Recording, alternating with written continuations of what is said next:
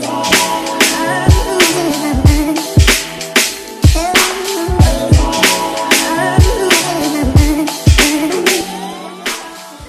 Yo, bienvenue sur le KSU Show. Ici, on parle nutrition, fitness, lifestyle, développement personnel. Le tout pour vous apprendre à être la meilleure version de vous-même. J'espère que la team No Bullshit se porte bien, que vous êtes en forme, en bonne santé et que vous continuez à faire des gains.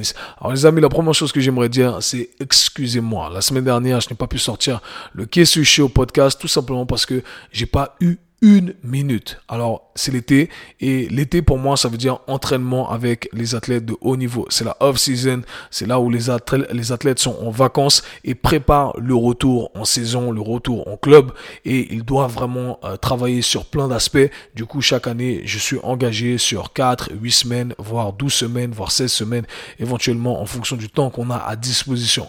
Et euh, voilà, cet été, j'ai deux contrats. Vous m'avez vu poster des vidéos pour ceux qui me suivent sur Instagram avec Clint Capella avec mon gars Clint. On est parti la semaine dernière à Kinshasa. Euh, du coup, c'est cool parce que je voyage beaucoup avec eux, mais ça chamboule un peu mes plans. Donc, j'étais à, j'étais à Kinshasa. J'ai pris tout mon matériel pour enregistrer le podcast, mais on n'a pas eu une minute. On s'est entraîné deux fois par jour, on avait des rendez-vous ici et là, etc. Du coup, j'ai pas eu le temps d'enregistrer mon podcast, mais la volonté y était. Je tiens à le dire, la volonté y était. J'étais fâché de pas pouvoir le faire. J'avais tout mon matériel dans ma valise. Malheureusement, ça s'est pas fait. Mais hey, it is what it is. Quoi qu'il en soit, cette semaine, on est back. Et dans cet épisode, justement, on va parler de différents outils qu'on retrouve en salle de sport. On me pose souvent la question, quel est le meilleur outil à utiliser? Les haltères, les machines, etc. Il faut utiliser machines il ne faut pas utiliser les machines? Est-ce qu'il faut utiliser la barre, etc. Bref, je réponds à tout ça dans cet épisode et vous allez voir que ça vous permettre de mieux comprendre les choses et ainsi mieux les intégrer. Vous connaissez mon dicton, la compréhension précède l'exécution. Les amis, je tiens à dire que vous pouvez rejoindre ma liste email, le lien est dans la description, si vous voulez avoir accès à du contenu gratuit, à ma newsletter qui sort trois fois par semaine et qui justement vous donne du contenu gratuit, des offres exclusives. Croyez-moi, il y a plein de trucs qui arrivent ces prochains jours. Ça va être, euh, pas ces prochains jours, ces prochaines semaines. Je me suis avancé un peu. Ces prochaines semaines, il y a plein de trucs qui arrivent et j'ai hâte de partager tout ça avec vous. Quoi qu'il en soit, les amis, j'espère que ce, cet été a été organisé déjà, que vous avez bien commencé tout ça, pour ceux qui sont en examen, que vous finissez tout ça en beauté et que vous allez réussir votre année si ce n'est pas déjà fait. Dans tous les cas, vous avez tout mon soutien. Les amis, je n'en dis pas plus. Dans l'épisode d'aujourd'hui, on parle des différents outils qu'on retrouve en salle de sport. Et vous allez voir que mon message, c'est de tous les utiliser. Mais il faut comprendre tout ça avant tout. Let's get it. Bienvenue dans un nouvel épisode les amis. Dans cet épisode, on va parler des différents outils qu'on retrouve en salle de sport. Il y a énormément de questions qui reviennent autour de ces différents outils, à savoir quel est le meilleur outil à utiliser pour achever X ou Y? Et ce qui est marrant, c'est que dans l'industrie du fitness, eh bien, on a même vu des camps émerger, des gens qui n'utilisent qu'un outil et qui sont complètement contre les autres outils, qui disent que ces autres outils ne servent absolument à rien, que le corps n'a pas été créé pour utiliser X ou Y outils, c'est assez marrant. Et vous verrez que j'ai mon opinion sur le sujet que je vais élaborer en fin de podcast avec un petit message qui, je l'espère, vous permettra de faire plus de gains et de ne pas rester bloqué dans ces idées reçues qui ont euh, été développées ces dernières années dans l'industrie du fitness. Donc, ce qu'on va faire, c'est qu'on va organiser le podcast de la manière suivante. Je vais parler de cinq outils en particulier qui sont les suivants. On va parler des machines classiques de musculation, on va parler des barres olympiques, on va parler des kettlebells, on va parler des haltères et finalement, on va parler des machines à câble. Et ce que je vais faire, c'est que je vais vous donner les différents avantages que je retrouve avec l'utilisation de ces outils et les inconvénients également qu'on peut retrouver en utilisant ces différents outils. Donc, commençons directement par les machines de musculation. Pourquoi j'ai voulu commencer par ça? Parce que c'est vraiment euh, le truc qui euh, crée euh, voilà, qui est source de scandale à chaque fois dans l'industrie du fitness, principalement avec l'arrivée de ces entraînements fonctionnels. Depuis l'arrivée de l'entraînement fonctionnel, je mets ça entre guillemets, j'ai déjà fait plusieurs vidéos sur le sujet en expliquant ce qui est, euh, ce qu'est l'entraînement fonctionnel, ce que ça veut dire vraiment, ce que ça ne veut euh, pas dire. Au final, en, très résumé ici, l'entraînement fonctionnel tel qu'on le décrit, ça ne veut absolument rien dire. Tout est un entraînement fonctionnel en fonction de ce qu'on cherche à développer. Alors, euh, il y a eu cette diabolisation des machines de musculation avec cet entraînement fonctionnel qui disait que le corps n'a pas été créé pour euh, être assis sur une machine. Euh, ce n'est pas comme ça que le corps fonctionne. Par conséquent, les machines, ce n'est pas bien. Il faut jeter ça à la poubelle. Malheureusement, ce n'est pas comme ça que le corps fonctionne. Pourquoi? Parce que le corps ne s'adapte pas à une machine. Le corps ne s'adapte pas à un outil en soi. On utilise simplement ces outils pour créer une adaptation tissulaire. Et ce qu'on cherche à comprendre ici, ce que je cherche à faire comprendre ici, plutôt, c'est que le corps reçoit un signal de force et c'est en recevant ce signal de force qu'il va créer l'adaptation. Par conséquent, peu importe l'outil qu'on va utiliser pour créer ce signal de force, on va pouvoir créer une adaptation. il faut simplement comprendre les spécificités de chaque outil pour pouvoir ainsi créer l'adaptation désirée. Mais pour je ne sais quelle raison, eh bien, certains experts ont cru qu'en faisant des leg extensions sur une machine, eh ben, on n'allait plus savoir utiliser nos genoux, on n'allait plus savoir utiliser nos quadriceps. C'est complètement faux. Et j'espère que euh, ces fausses idées reçues vont disparaître. Donc commençons par les avantages à utiliser une machine classique de musculation. Selon moi, le premier avantage à mentionner, c'est que ça réduit la complexité de l'exercice en nous mettant dans une position propice avec très peu de risque de mal exécuter le mouvement. Donc, du coup, on enlève ce facteur complexité. C'est très intéressant pour tout type de population. C'est très intéressant pour les débutants, les novices qui arrivent en salle de sport, qui ne savent pas vraiment comment exécuter un squat, qui ne savent pas exactement comment exécuter une fente, etc. Et eh bien là, on se met sur une machine de musculation qui, quelque part, nous guide. Et c'est très intéressant parce que ça va nous permettre d'éviter les compensations éventuelles qui peuvent créer euh, des problèmes et ça va nous permettre de bien euh, ressentir ou de mieux ressentir, parce qu'il y a toujours des détails auxquels il faut faire attention, les muscles qu'on aimerait solliciter. Donc le fait de réduire la complexité, c'est très intéressant. Le deuxième avantage selon moi, c'est que ça amène un sentiment de stabilité. Ça rejoint ce que j'ai dit avant, mais pour compléter le fait que on parlait que des novices et des débutants, eh bien c'est très avantageux pour les gens qui sont avancés. Pourquoi? Parce que lorsque nos corps, euh, notre corps se sent stable, eh bien il permet de générer plus de force à travers les tissus sollicités. En générant plus de force à travers ces tissus sollicités, eh bien, on va créer une meilleure adaptation, un meilleur développement. Et ça va enlever justement euh, tous les facteurs limitants potentiels qui nous permettraient pas de créer plus de force. Je donne un exemple concret ici. Imaginons que on veut faire des fentes, eh bien, on va faire des fentes très lourdes, mais malheureusement, c'est notre grippe qui nous limite. On n'arrive pas à tenir les haltères tout simplement parce que c'est trop lourd. Du coup, on n'arrive pas à placer le focus qu'on aimerait placer sur nos jambes. Versus utiliser une machine à leg press à une jambe, eh bien, on n'a pas cette limitation-là. De ce fait-là, on arrive à être plus stable, on n'est pas limité par euh, le facteur stabilité ou manque de force au niveau du grip, etc. Et on arrive à produire un maximum de force à travers ses jambes et au final, c'est ce qu'on cherche à faire. Donc vous voyez que c'est très intéressant qu'on soit novice ou qu'on soit euh, avancé. Maintenant, les inconvénients concernant les machines de musculation classiques. Selon moi, le premier inconvénient à mentionner, c'est que euh, la structure des machines n'est pas propice à tous les types de corps. Si vous faites 2m10, eh bien, certaines machines ne vont pas être appropriées pour vous. Moi-même, qui fais 1m90, 1m90, j'ai du mal à me positionner dans certaines machines. Je peux pas utiliser certains angles. Euh, enfin bref, c'est pas super. D'accord? Les machines ont été créées avec un prototype de base, un avatar de base, et tout le monde s'adapte un peu à l'avatar. Euh, du coup, on peut on peut euh, manipuler certains trucs, mais il y a, y, a, y une limite à ça, ok? Euh, Je sais que parfois je suis limité par la longueur de mes bras sur certaines machines qui font du tirage, etc. Donc ça pose problème et c'est quelque chose à garder en tête. Le deuxième inconvénient qui me vient en tête ici, c'est que les machines prédétermine les lignes de tissu qu'on va viser. Bien entendu, les machines sont guidées, donc il y a un chemin bien précis qu'on cherche à viser. Et malheureusement, ça ne permet pas de euh, créer du changement dans, euh, notre mouvement. Imaginons que j'utilise une machine en chest press, donc une machine où je cherche à pousser, eh bien le chemin est prédéterminé. Mais imaginons que euh, ce chemin-là crée une gêne au niveau de mon épaule. Malheureusement, je n'ai pas la capacité de manipuler mon épaule dans l'espace pour pouvoir viser d'autres lignes de tissu qui, elles, ne vont pas causer de problème. Donc ça, c'est quelque chose à garder en tête. Donc vous voyez, il y a des avantages et il y a des inconvénients. Gardez tout ça en tête. Maintenant, parlons de la barre olympique ou des différentes barres. Il y a plein de barres et je vous invite à varier l'utilisation de différentes barres que vous allez utiliser, safety bar, euh, les barres euh, classiques, voilà. Il y a plein de barres à utiliser. Quels sont les avantages? Eh bien, le premier avantage que je vois ici, c'est que ça permet de produire un maximum de force à travers les tissus recherchés de par la stabilité qui est créée quelque part à travers la répartition égale euh, qu'on va retrouver d'un côté et de l'autre côté. Vous verrez euh, que c'est beaucoup plus facile de prendre une barre olympique de 20 kg que de prendre un meuble de 20 kg sur lequel vous avez du mal à ajuster vos mains, vous ne, savez pas, vraiment comment porter ce meuble et tout d'un coup il a l'air beaucoup plus lourd. Donc le fait d'avoir une barre, le poids est bien réparti, etc. Ça amène ce sentiment de stabilité. C'est beaucoup plus simple du coup de produire un maximum de force à travers les tissus qu'on cherche à créer. Et ça, c'est euh, très intéressant. Le deuxième avantage selon moi, c'est que c'est un des meilleurs outils pour tous les exercices du bas du corps. Pour les squats, encore, on peut trouver certaines variantes qui sont très intéressantes, mais euh, pour les soulevés de terre, les variantes de soulevés de terre, selon moi, ça reste quand même euh, un des outils les plus intéressants. même pour le squat, si vous utilisez différentes variantes de barres, eh bien, ça devient très intéressant.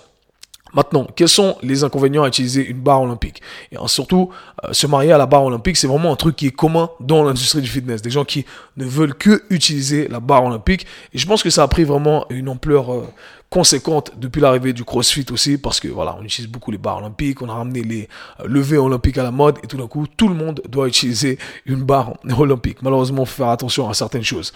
La première chose à garder en tête, eh bien, c'est que ça requiert un certain niveau de compétence qui est relative, relativement élevé, et ça demande certains prérequis articulaires on, dit que tout le monde doit être capable de faire des squats avec une barre sur son dos. Malheureusement, non.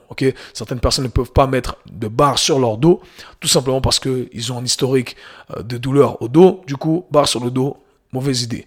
J'ai fait une vidéo également sur ma chaîne YouTube en expliquant que souvent on est limité au niveau de notre back squat, non pas par le bas du corps, non pas par la colonne euh, vertébrale, mais par la mobilité de nos épaules. Donc vous voyez que Là aussi, on a besoin d'avoir certains prérequis articulaires pour pouvoir se mettre dans les positions et exécuter le mouvement euh, désiré. Donc pas tout le monde peut faire du back squat avec une barre olympique sur son dos. C'est là qu'il y a d'autres barres qui sont euh, avantageuses. Je l'ai mentionné auparavant, la safety bar. En l'occurrence, vous savez, c'est une de mes barres préférées. Quoi qu'il en soit, il faut respecter la capacité articulaire de chaque personne et malheureusement, les barres ne donnent pas beaucoup de flexibilité à ce niveau-là. Maintenant, le deuxième inconvénient selon moi, c'est que ça donne moins de variabilité dans le mouvement que les haltères. Je reprends le même exemple avant euh, qu'on a mentionné avec les machines, et eh bien si je fais un exercice pour euh, le développer couché, avec la barre, je peux manipuler un peu euh, mes épaules, bien entendu, je peux changer différemment les angles, mais autant que si j'utilisais des haltères. Donc encore une fois, en fonction de ce que vous cherchez à faire, en fonction de votre historique de blessure, eh bien, il sera intéressant de choisir plutôt un outil que l'autre outil. Continuons ici avec les kettlebells. Les kettlebells aussi c'est un que je retrouve dans l'industrie du fitness, des gens qui ne font que du kettlebell. Ils disent non, non, non, le kettlebell c'est le meilleur outil. On n'utilise que le kettlebell. Ça me fait bien rire à chaque fois que je vois tout ça. Parce que le kettlebell c'est un truc que j'utilise depuis longtemps. Euh, j'ai fait ma formation Strong First à l'époque. Et euh, franchement, c'est stylé. J'ai appris ça avec le gars qui a créé, qui a ramené cette science du euh, kettlebell, Pavel. Euh, aux États-Unis, d'accord C'est un, outil russe à la base et c'est un très bon outil. Donc, quels sont les avantages selon moi et comment moi je l'utilise? Je trouve que c'est un très bon outil à utiliser pour certains mouvements explosifs de par son design. Donc, le kettlebell, on a une boule au bout. Ça rend les euh, mouvements euh, dynamiques beaucoup plus accessibles et plus faciles à exécuter, d'accord? Et surtout, ce qui est intéressant, c'est que, bien entendu, on peut utiliser des mouvements dynamiques avec n'importe quel outil. Mais, comme je l'ai dit, le design de cet outil facilite le tout et ça facilite aussi le fait qu'on peut utiliser ces mouvements euh, explosifs euh, unilatéralement. Contrairement à une barre où on doit avoir à chaque fois les deux mains, et bien là on peut faire justement ces mouvements de, de manière un peu plus dynamique à une main uniquement et ça c'est très très très intéressant.